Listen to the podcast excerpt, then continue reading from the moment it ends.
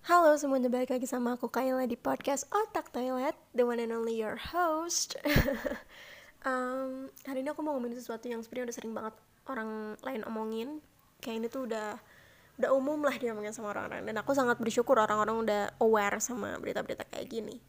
Gitu. Dan sebelumnya tapi aku minta maaf dulu sama sama kalian pendengar-pendengar karena di sini bakalan ada kayak banyak suara-suara uh, kendaraan kayak motor yang racing berisik nggak tahu malu itu. Bakalan banyak suara-suara kayak gitu karena aku sekarang nggak ngerekam di kamar aku lagi ngerekamnya di ruang TV jadi bakalan lebih kedengeran aja gitu suara-suara berisik kayak gitu. Tapi semoga nggak terlalu kedengeran deh karena kalau misalnya nanti ada suara itu aku bakal kencengin suara aku. Jadi aku bakalan menurut aku lebih dekat sama mic supaya nggak terlalu kedengeran suara backgroundnya. Atau nanti aku cut atau apalah nggak tahu. Pokoknya maaf banget kalau misalnya nanti ada suara-suara kayak gitu dan ada kayak cut-cut gitu Anyway, uh, hari ini aku seperti yang dari aku bilang aku mau ngambil sesuatu yang udah uh, sering diomongin orang juga. Dan aku sangat bersyukur ini udah sering diomongin orang karena ini juga harus lebih banyak harus lebih banyak orang yang concern soal hal ini. Uh, yaitu adalah tentang kekerasan seksual atau pelecehan seksual atau pemerkosaan. Apa pun bentuknya yang namanya pelecehan seksual apa pun bentuknya gitu. Dan di sini aku mau ngomongin tentang masalah itu dan aku sangat sedih sedih banget sih karena kejadian-kejadian kayak gini sekarang lagi naik-naiknya lagi banyak-banyaknya. Sebenarnya bukan sekarang aja dari waktu dulu dari waktu sebelum-sebelum ini tuh udah banyak banget kasus-kasus kekerasan seksual kekerasan seksual kayak uh, pemerkosaan dan pelecehan seksual yang dialamin sama perempuan di dunia ini dan di Indonesia gitu kayak udah banyak banget kasus-kasus kayak gini cuma kayaknya sekarang emang lagi rame banget aja gitu lagi lagi kebukanya semuanya lagi kebuka gitu loh jadi banyak banget. Dimulai dari kasus dimulai dari kasus Mbak Novia dan juga sekarang yang lagi rame banget nih kasus 12 santri. 12 atau 21 12 ya 12 santri yang diperkosa sama uh, guru pesantrennya. Pesantren kan sih? Iya pesantren. Guru pesantrennya. Itu sedih banget itu sangat sangat sangat bikin aku sakit hati. Kayak aku yang tidak mengalami aja sakit hatinya uh, gila sakit hati banget apalagi orang tuanya gitu loh. Orang tua yang nyekolahin anaknya di di pesantren itu tuh supaya anaknya jadi pinter agama atau anaknya jadi berprestasi di bidang agama jadi pinter ngaji tapi malah diperkosa sama guru yang sangat amat bejat dan gak bertanggung jawab dan jahat banget. Aku nggak bisa bayangin orang tuanya kayak gimana sih. Itu pasti bakalan sedih banget. Aku aja bakalan sedih. Aku aja yang bukan yang bukan uh, korban dan bukan nggak kenal gitu loh sama korban aku sedih banget dengarnya aku sakit hati banget dengarnya. Jadi itu sangat sedih banget sih aku. Uh, jadi by the way kenapa aku mau ngomongin ini tuh karena kemarin aku kayak debat sama teman aku gitu cowok. Uh, aku bikin status WhatsApp. Di kalian ngomongnya apa sih? Status WhatsApp atau story WhatsApp? Aku ngomonginnya SW SW tuh kepanjangan dari kalau nggak status WhatsApp atau story WhatsApp pokoknya aku ngomongnya SW kalau kalian ngomonginnya apa yang tahu nggak sih yang kayak yang kayak story Instagram gitu? Nah aku kemarin bikin story tentang itu tentang masalah murid eh tentang masalah Mbak Novia aku bikin itu terus uh, aku bikin gambar ilustrasi yang ada tulisan yang melahirkan peradaban tak pantas untuk dilecehkan. Nah aku bikin SW itu terus ada temen aku cowok. Aku nggak akan sebutin namanya obviously karena aku nggak mau. Jadi pencemaran nama baiknya nyanyi aku nggak mau. Jadi aku nggak akan nyebutin namanya tapi dia cowok. Uh, basically dia ngomong bahwa pelecehan seksual tuh kadang berasal dari ceweknya karena kalau kita nggak umbar aurat kita di sini maksudnya cewek kalau cewek nggak umbar aurat laki juga nggak mungkin kayak gitu gitu. Dan aku sangat sangat sangat tersinggung sama kalimat itu. Aku sakit hati banget masih ada orang yang punya pikiran kayak gitu. Dan aku tahu masih banyak orang yang punya pikiran kayak gitu di luar sana. Terus aku kasih tahu juga bahwa oh aku sendiri gitu loh. Aku pakai jilbab gitu loh. Aku kalau keluar rumah aku pakai jilbab terus sebisa mungkin untuk tetap tutup aurat gitu loh. Tapi aku juga tetap dilecehin aku ngomong bahwa aku tetap dilecehin kok padahal aku udah pakai jilbab. Pakaian aku tertutup nggak sama sekali ngundang orang lain dan aku kadang nggak apalagi kalau misalnya aku nggak pakai make up terus sekarang lagi pakai masker bener-bener kayak kita tuh ketutup banget gak sih? Aku lagi ketutup banget gitu loh sekarang zaman zaman sekarang tuh lagi ketutup kan karena emang pakai masker terus aku pakai jilbab terus kadang aku juga nggak make up terus baju aku sama sekali nggak ngundang tapi tetap aja lecehin sama orang. Kalau misalnya lagi jalan tiba-tiba dipanggil panggil atau tiba-tiba di siul siul gitu terus dia balas lagi dengan alasan yang aku nggak paham maksudnya apa. Tolong kalau misalnya kalian paham maksudnya apa tolong kasih tahu aku please. Karena aku sama sekali nggak paham maksudnya. Dia ngomong kayak gini. Ini aku ngomong langsung dari bubble chat dia ya. Jadi supaya aku nggak nambah aku nggak ngurangin. Dia ngomong nggak sesimpel itu. Titik titik titik hijab sejatinya bukan cuma nutupin badan koma lebih dari sekedar jasa dia doang titik tapi lebih keruhiyah seseorang juga. Titik dua. Namanya titik titik dan aku sama sekali nggak paham. Jujur aku nggak paham maksudnya apa. Aku nggak tahu ini aku yang bodoh atau emang kalimat yang nggak make sense. Tapi it really doesn't make sense to me. It doesn't make any single sense. Sama sekali nggak masuk akal. Kayak aku nggak paham dari poin kalimat dia tuh apa. Jadi maksudnya apa maksudnya aku udah pakai jilbab tapi kurang doa. Jadi nggak dilindungi sama Allah. Nggak gitu nggak sih pasti. Maksudnya kayak aku aku yakin Allah melindungi semua hambanya termasuk aku. Jadi itu nggak paham banget sih maksudnya aku nggak paham banget maksudnya apa. Tapi aku nggak nanya karena aku udah terlalu malas chatan sama orang kayak gitu. Aku udah males aku udah terlalu malas untuk jawab pertanyaannya. Makanya aku udah jawab, udah males ngomong sama orang yang opininya aneh gitu. Kayak aku bisa me menerima opini orang yang berbeda dari aku tapi untuk pelecehan untuk masalah yang udah pasti kayak gini siapa yang salah terus ada ada yang masih nyalahin korban itu aku udah nggak bisa. Aku nggak bisa. Pokoknya aku nggak bisa terima. Gitu loh. It sounds it sounds selfish tapi aku nggak tahu kenapa aku nggak bisa sih kalau misalnya opini tentang pelecehan seksual dan masih ada yang nyalahin korbannya tuh menurut aku nggak masuk di aku sama sekali. Jadi aku bener-bener kayak lo bukan teman gue stop temenan. Kita harus stop temenan. Gitu lo paham gak sih? Terus dia ngomongin tentang bagaimana kalau PSK yang dilecehkan uh, dia bilang PSK secara nggak langsung udah tanda kutip melecehkan seseorang melecehkan kehormatan diri sendiri. Diri sendiri tuh PSK sendiri gitu. Dan aku langsung mikir kayak loh jadi maksudnya PSK bukan manusia yang harus dilindungi Maunya PSK pantas dipegang, pantas diperkosa, disiul-siul tanpa semau dia gitu. First of all, aku Islam. Hmm, too much information gak sih? Kayak privacy, privacy banget gitu. Ngomongin agama. Cuma just so you know, aku Islam. Dan aku Islam dan aku sangat amat me menentang pekerjaan PSK gitu loh. Aku sama sekali nggak membenarkan uh, pekerjaan PSK aku sama sekali nggak membenarkan pekerjaan itu karena aku tahu itu haram aku tahu itu dosa aku tahu itu salah dilakukan. Tapi menurut aku PSK juga manusia gitu. PSK juga pantas untuk untuk nggak dipegang nggak diperkosa nggak disiul-siul sama orang sembarangan. Karena gini loh menurut aku PSK tuh pekerjaan. Terlepas dari itu baik atau buruk PSK itu pekerjaan. Oke? Okay? PSK itu pekerjaan dan si yang punya badan which is PSK-nya dia udah ngasih kesepakatan udah ngasih persetujuan bahwa oh iya lo boleh pegang gue. Karena dia udah deal. Si PSK dan customernya udah deal. PSK-nya dapat duit customernya dapat ya dapat enak. Aneh banget kalau ngomong ini secara terang-terangan tapi emang harus diomongin ya. Nah tapi kalau misalnya si PSK ini nggak nggak ngasih persetujuan untuk melakukan itu ya jangan.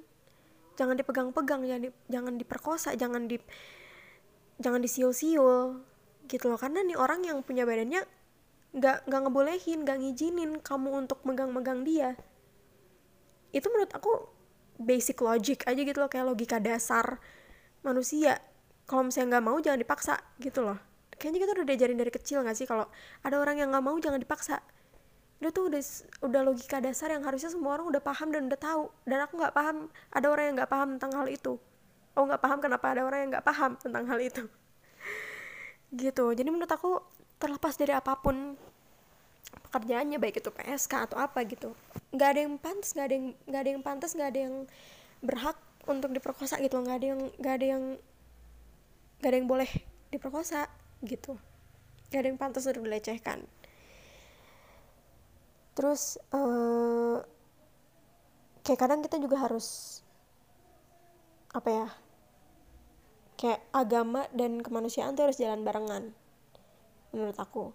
Kenapa sekarang banyak orang-orang uh, yang agamanya kenceng agamanya kuat tapi kemanusiaannya hampir nggak ada gitu loh karena kita banyak yang bukan aku ini nggak mau ngejelekin agama siapa-siapa karena aku tahu itu nggak boleh satu. Dan kedua juga maksudnya ya janganlah gitu kan ngomong-ngomongin jelek-jelekin tentang agama gitu. Dan aku juga nggak suka kalau misalnya Islam dijelek-jelekin sama orang. Tapi kayak sekarang tuh aku makin ngerasa banyak orang-orang yang pinter agamanya pinter ngajinya pinter segala macem hadis hafal segala macem dada tapi kemanusiaannya nggak ada gitu loh. Rasa kemanusiaannya hilang. Makanya kata aku menurut aku agama dan kemanusiaan harus jalan barengan. Jadi agama dia jalan tapi dia juga masih punya rasa kemanusiaan. Untuk orang-orang yang pelecehan seksual kayak gini yang uh, korban pelecehan seksual kayak gini untuk tidak menyalahkan pakaian uh, korbannya untuk tidak mempersalahkan apa dia udah berzina atau belum gitu loh. Karena kemarin aku juga lihat ada orang yang uh, diperkosa sama pacarnya terus bilang kayak ya salah sendiri pacaran. Dan aku sama sekali itu sangat amat wow gitu. Kayak maksudnya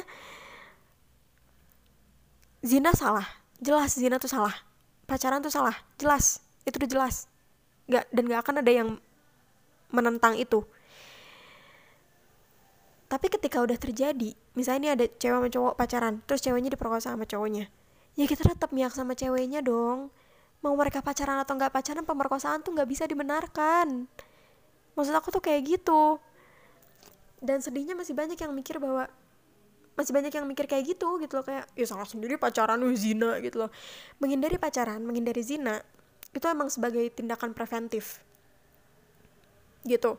Itu tuh emang emang emang menjadi tindakan yang kayak untuk menghindari pelecehan seksual segala macam. Tapi ketika udah kalau misalnya udah itu udah terjadi mereka udah pacaran terus si cowoknya merkosa ya tetap aja yang salah tetap cowoknya. Gitu maksud aku. Terus uh, aku juga nggak suka setiap kali ada yang ngomongin tentang kekerasan seksual kayak gini isu-isu kayak gini misalnya kayak aku atau kayak semuanya gitu. Orang-orang yang ngomongin tentang masalah ini terus ada aja yang ngomong nggak semua cowok kayak gitu kok. Terus kayak iya iya tahu gitu loh. Kayak aku tahu nggak semua cowok kayak gitu. Aku tahu masih banyak banget cowok-cowok di luar sana yang yang baik yang pro sama korban yang nggak nyalahin korban yang nggak nyalahin latar belakang korban nggak yang nggak nyalahin profesi korban. Aku yakin masih banyak banget cowok-cowok yang kayak gitu. Tapi kan ini kita konteksnya lagi ngomongin cowok-cowok brengsek yang merkosa orang gitu loh. Jadi janganlah nyekokin orang dengan gak semua cowok kayak gitu. Setiap kali ada orang yang ngomongin tentang pelecehan seksual. Dan ini juga aku kutip ini aku ada kayak kata-kata yang masih relevan banget menurut aku. Ada yang aku kutip ini tweetnya dari salah satu akun di Twitter. Namanya nama twitternya Sonia Erika. Yang menurut aku masih relevan banget sih sampai sekarang. Uh, quote itu uh, quote not all men tapi giliran ada korban bilang jangan percaya 100% pada kami karena ada setan di diri kami masing-masing. Gitu. Kayak ini tuh ngarah ke orang-orang yang kayak hmm, cowok-cowok yang bilang buat semu buat perempuan kita cuma mau ngomong bahwa uh, jangan 100 per, jangan pernah percaya sama cowok karena ada setan dalam diri kami masing-masing dan nafsu kita lebih gede dari cowok eh dari cewek dan dan dan, dan gitu loh kayak kalimat-kalimat kayak gitu tau kan? Kalimat-kalimat ngeselin yang kayak gitu. Dan aku juga sama sekarang masih nggak nggak habis pikir sama orang-orang yang ngomong kayak gitu kayak jangan mentang-mentang nafsu kalian lebih gede atau ada setan dalam diri kalian masing-masing itu menormalisasi apa yang kalian lakukan pada cewek. Jangan bikin jangan bikin alasan tersebut tuh bikin kalian apa ya mewajarkan cowok bertindak kayak gitu sama cewek. Cowok e, melecehkan cewek. Jangan jadiin tameng kalian gitu loh. Karena gak penting seberapa besar nafsu kalian gak penting seberapa banyak setan dalam diri kalian kalian tetap salah kalau misalnya kalian ngelakuin, hal itu gitu. Terus misalnya nih contoh. Bayangin aku cowok. Aku cowok. Lagi nongkrong sama dua temen. Terus uh, teman A sama teman B namanya. Si teman A bilang kemarin gue berhasil ngewe si melati. Dia mau mau aja soalnya gue janjiin bakal gue nikahin. Terus gue bilang ini sebagai tanda cinta dia ke gue. Padahal mah besok juga gue putusin. Gak mau kali gue sama cewek yang udah gak perawan terus si B bilang anjir. Waktu itu juga gue berhasil minta pap tete ke si Asri. Terus kemarin dia rese banget ya udah gue ancam aja tuh foto buat disebarin ke teman-teman. Tapi lo inget kan waktu itu uh, gue pernah kirimin foto uh, tete cewek itu tuh punya si Asri. Dia sebenarnya nggak ada salah apa apa sih sebenarnya cuma ya ya udahlah ya ingin aja bagi-bagi. So funny ya. Terus aku nih ini aku si cowok baik yang nggak pernah merkosa orang nggak pernah ngelecehin cewek. Aku dengar percakapan itu teman-teman A sama B teman-teman gue. Aku tahu mereka salah. Aku tahu mereka seharusnya nggak boleh kayak gitu. Tapi aku nggak ngomong apa-apa nggak negur. Karena takut kehilangan teman tongkrongan takut dianggap nggak asik takut dianggap nggak nggak nggak nggak bisa berbaur gitu. Dia takut dianggap nggak laki takut dianggap cupu gitu. Dan aku membiarkan hal itu terjadi. Aku membiarkan pikiran-pikiran kotor mereka perilaku menjijikan mereka ngalir terus dan membiarkan ada melati dan asri lainnya di masa depan. Kalau kalian atau kamu termasuk cowok baik seperti contoh yang tadi seperti contoh baik aku kalian udah masuk dalam dalam masalahnya sih menurut aku kayak no kalian bukan cowok baik kalau kalian masih masih termasuk dalam contoh cowok baik yang tadi aku kasih. Kayak kalau kalian mau jadi cowok baik menurut aku kalian harus edukasi teman-teman kalian edukasi ayah kalian paman saudara saudara saudara saudaranya sepupunya kakeknya tetangga tetangganya gitu untuk menghormati perempuan, tidak melecehkan perempuan, tidak memperkosa perempuan, edukasi mereka untuk menjadi pelindung yang baik untuk perempuan, marahin, tegur kalau dengar cerita-cerita menjijikkan itu dari mulut orang-orang di sekitar kalian. Terus kalau lihat atau dengar ada cewek dilecehkan, stand up for her. Bela, lindungi, pro sama korbannya, itu baru kalian jadi cowok baik. Selama kalian cuma diem dan gak melakukan apa-apa, no. I don't think you're the good guy in this situation gitu. Karena menurut aku jadi cowok di dunia ini tuh jadi privilege.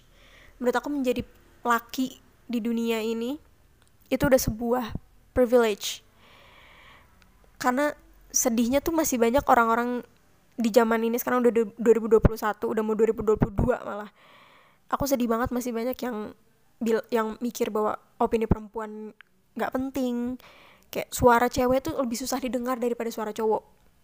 Gitu. Masih banyak orang-orang seksis di dunia ini. Masih banyak orang-orang yang misogynistic di dunia ini. Masih banyak orang-orang yang menganut patriarki di dunia ini. Makanya menurut aku jadi cowok itu ada sebuah privilege. Gitu. Dan aku ingin cowok-cowok tuh menggunakan privilege itu untuk sesuatu yang benar. Menggunakan privilege mereka untuk bantu kita nih para perempuan yang suaranya mungkin lebih susah untuk didengar sama rakyat, sama orang, sama pemerintah gitu. Untuk bantu kita supaya suara kita lebih didengar. Untuk supaya orang lebih paham masalah, orang lebih apa ya, lebih aware sama masalah ini gitu loh. Karena aku lumayan jarang ada tapi aku lumayan jarang dengerin cowok-cowok yang emang bener-bener ngomongin tentang masalah ini dan bener-bener kayak apa ya uh, pro ke korban gitu. Bener-bener bener-bener apa ya maksudnya stand up buat victimnya. Masih banyak yang belum ngomongin tentang masalah itu sih. Dan aku sangat amat berharap untuk teman-teman pendengar di sini yang mungkin cowok aku kayak cuma mau bilang tolong bantuin kita perempuan-perempuan ini untuk ngomong untuk bicara supaya suara-suara kita lebih didengar. Gitu. Ntar minum dulu. Dan aku juga di sini sekalian mau kritik uh, lembaga-lembaga masyarakat kayak polisi pejabat negeri ini yang menurut aku menurut aku personally dan aku juga kayaknya banyak sih yang setuju sama aku kayaknya ya. Menurut aku usaha untuk mengadili dan usaha untuk memberantas kekerasan seksual di dunia atau di, di Indonesia ya uh, di Indonesia ini tuh masih sangat sangat sangat minim sangat minim hingga jarang melindungi penyintas atau korbannya gitu. Karena aku dengar ini dari kasus Mbak Novia aku dengar almarhum almarhumah Mbak Novia tuh udah lapor tapi hasilnya nihil dan gak diproses kalau nggak salah. Dan aku yakin gak cuma Mbak Novi yang dapat perlakuan perlakuan kayak gitu gitu. Aku yakin banyak Mbak Novia lain di negeri ini yang minta keadilan atas kejahatan seksual yang mereka alami tapi gak ditanggepin gitu dan mirisnya penjahat dalam kasus ini kasus Mbak Novia ini tuh kayak anggota polisi sendiri. Polisi itu yang harusnya melindungi rakyat mengayomi berdiri untuk korban malah jadi penyebab pembunuhan korban tuh sedih gitu. Terus uh, maksud aku kalau misalnya udah kayak gini kita harus minta tolong sama siapa kita harus lapor sama siapa kita harus berlindung sama siapa. Orang yang lembaga yang harusnya ngelindungin kita masyarakat juga nggak ada kontribusinya untuk melindungi kita. Gitu paham nggak? Terus maksud aku apakah harus kejadian kayak gini nimpa nama-nama besar dulu? Kayak harus masuk berita infotainment baru diproses.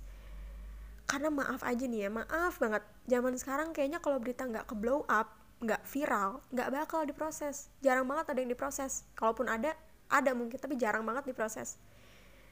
Kayak tuh terus tugas mereka apa? Kayak masa harus netizen terus yang gerak? Mau sampai kapan disuapin terus sama netizen? Gitu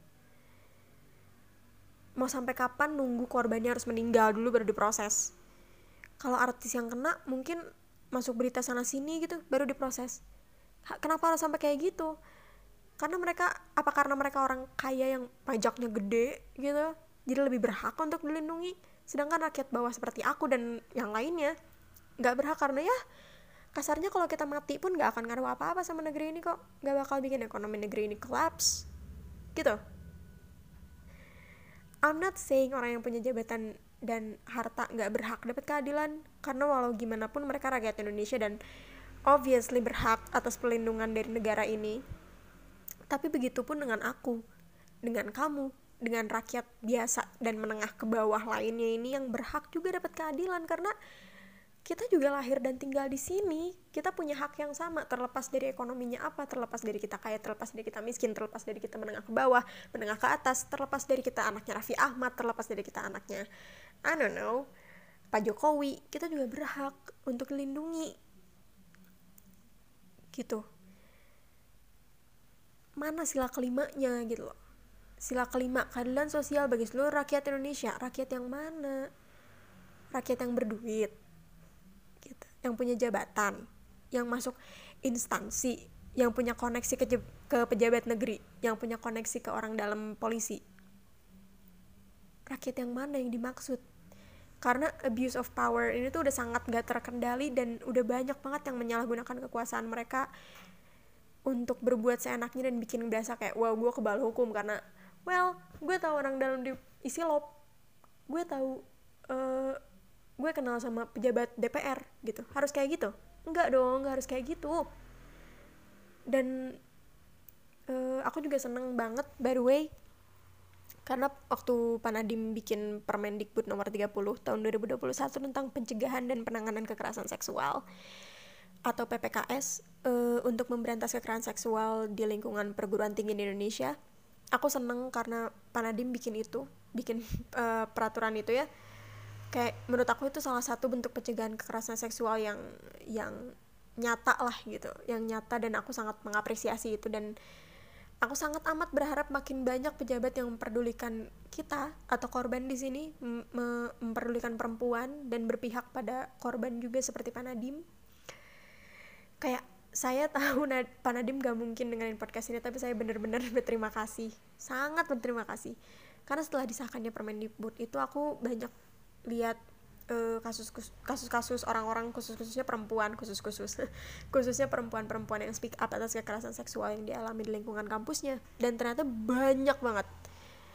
Dan itu jadi tanda bahwa kasus kayak gini tuh banyak kok. Cuma banyak yang gak mau bicara karena takut di DO dari kampusnya atau dipersulit untuk lulus sarjana. Padahal harusnya menurut aku korban harus bisa bebas untuk bicara tentang masalah ini tanpa judgement tanpa takut masalah ini jadi bumerang buat dia harusnya mereka merasa aman karena udah speak up dan didukung orang banyak gitu dan hak-hak sebagai manusia mereka tuh lindungi gitu. Ham mereka tuh lindungi hukum.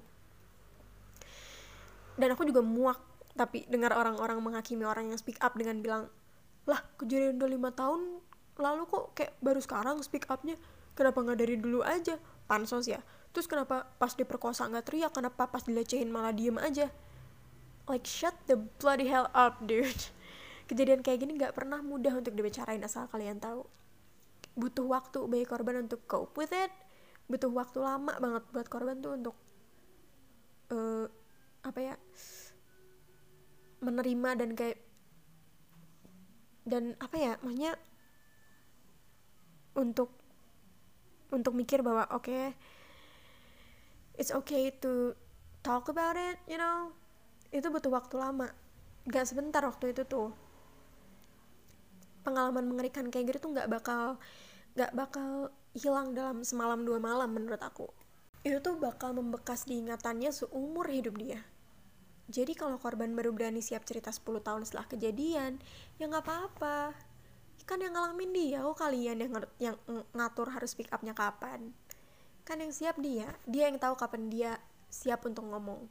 And it's okay, kalau dia butuh waktu 10 tahun, 15 tahun, 20 tahun, 5 tahun untuk bicara uh, tentang pelecehan seksual yang dialami ya nggak apa-apa. Karena emang susah untuk berdamai sama diri sendiri setelah kejadian kayak gitu tuh susah. Untuk menerima bahwa, ke, bahwa kejadian itu nyata dan saya udah mengalami itu dan gitu loh paham gak maksud aku? Terus uh, soal kenapa korban gak bereaksi pas dilecehkan, gak teriak waktu diperkosa atau segala macem, it's because we're too scared to even scream or move, dude. Kita terlalu takut untuk untuk melakukan hal itu. Kayak apa ya? Kita tuh terlalu kaget karena semua terjadi secara tiba-tiba pernah nggak sih kalian pas kaget terus nggak bisa nggak bisa teriak atau nggak bisa nggak bisa apa-apa karena that's natural itu badan kalian yang kayak gitu dan kita nggak bisa nyalain itu semua kita tuh terlalu apa ya terlalu freak out but believe me setelah kejadian itu setelah kejadian itu berlalu setelah itu semua terjadi. Ini korban-korban tuh terkesiksa juga. Mereka juga kesel sama diri sendiri. Kayak waktu itu aku pernah di di toel sama orang gak jelas gitu. Aku bisa aja aku teriak. Bisa aja aku marah-marah kayak oh no no no no kenapa lo colok-colok berani lo kayak aku bisa aja kayak gitu. Aku bisa aja emosi depan dia aku bisa aja marah. Tapi pas itu nggak bisa ngapa-ngapain. Aku cuma kayak diem terus nge-freeze aja gitu paham nggak? Aku cuma nge-freeze bener-bener nge-freeze karena aku nggak tahu aku harus apa karena aku kaget. Aku harap kalian nggak ngalamin tapi emang segala sem, kayak hal kayak gini harus dialamin dulu baru kalian paham gimana rasanya. Aku nggak aku berharap nggak ada lagi yang ngalamin kayak gitu. Aku berharap kita semua aman nggak ada nggak ada lagi yang yang ngalamin uh, pelecehan seksual. Aku sangat amat berharap kita semua aman. Sesuatu tuh kadang sesuatu tuh uh, harus dialami dulu baru kita paham oh gini gitu. Emang kadang kalau di pikiran emang gampang gitu ya kayak aku juga sering kayak gitu. Aku aku tuh uh, self defense aku tuh kayak aku suka uh, berekspektasi sesuatu hal yang nggak tahu bakal terjadi atau enggak gitu dan amit-amit nggak akan terjadi. Maksudnya nauzubillah min zalik semoga nggak terjadi. Uh, aku tuh suka kayak expect sesuatu yang misalnya gimana nanti kalau misalnya gue jalan tiba-tiba ada yang nyolek-nyolek gue mau kayak balik terus gue mau marah-marah. Terus gue mau uh, mau mau smackdown orangnya terus mau mau ditonjok segala macem. Tapi kenyataannya susah. Kenyataannya susah untuk even ngomong even teriak aja susah. Gitu. Dan si korban-korban ini tuh nyesel dan kesal sama diri sendiri gitu. Kenapa gue nggak berontak? Kenapa gue diem aja but that's not their fault. Itu bukan salah mereka kalau mereka mereka nggak bisa ngapa-ngapain. Saat kejadian itu itu bukan salah mereka. It's fine it's normal. Gitu. Aku sedih. Karena yang selalu digaungkan tuh adalah perempuan harus melindungi diri sendiri harus waspada. Cowok-cowok emang kayak gitu. Kayak seolah-olah mewajarkan cowok bersikap kayak gitu ke cewek. Kayak jangan lupa juga bahwa laki-laki harus juga diedukasi dan kasus seperti ini harusnya jadi tamparan keras menurut aku buat kalian cowok-cowok untuk menyadari bahwa this society is messed up and you guys need to do better. Kalau semua kerja sama aku yakin sih dunia ini mungkin mungkin bisa jadi lebih ramah sama perempuan. Dan sedih juga karena perempuan harus punya alat-alat ekstra untuk melindungi diri.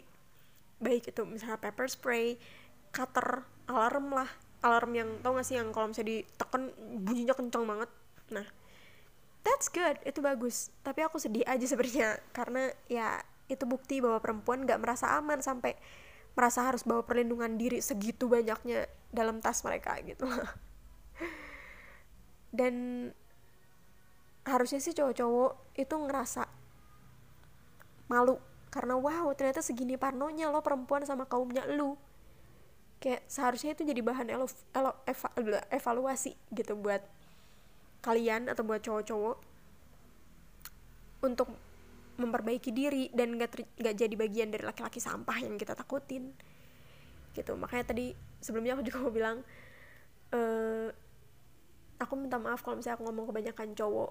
Makanya aku terkesan mojokin cowok dan nyalahin cowok. Aku minta maaf karena sebenarnya itu bukan intensi aku untuk untuk untuk ngomong kayak gini dan jadi nyalahin cowok dan menggeneralisir semua cowok jahat. Enggak sama sekali. Aku tahu masih banyak cowok baik di dunia ini uh, tapi kan sekarang kita lagi ngomongin pelecehan seksual terhadap perempuan yang korbannya cowok jadi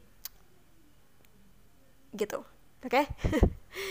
kalau misalnya kalian merasa tersinggung sama ini aku nggak akan bilang maaf karena emang itu tujuannya untuk untuk uh, meng menyenggol kalian yang yang berperilaku seperti seperti yang tadi aku contohin berperilaku seperti cowok-cowok yang kita takutin cewek-cewek cowok-cowok yang cewek takutin.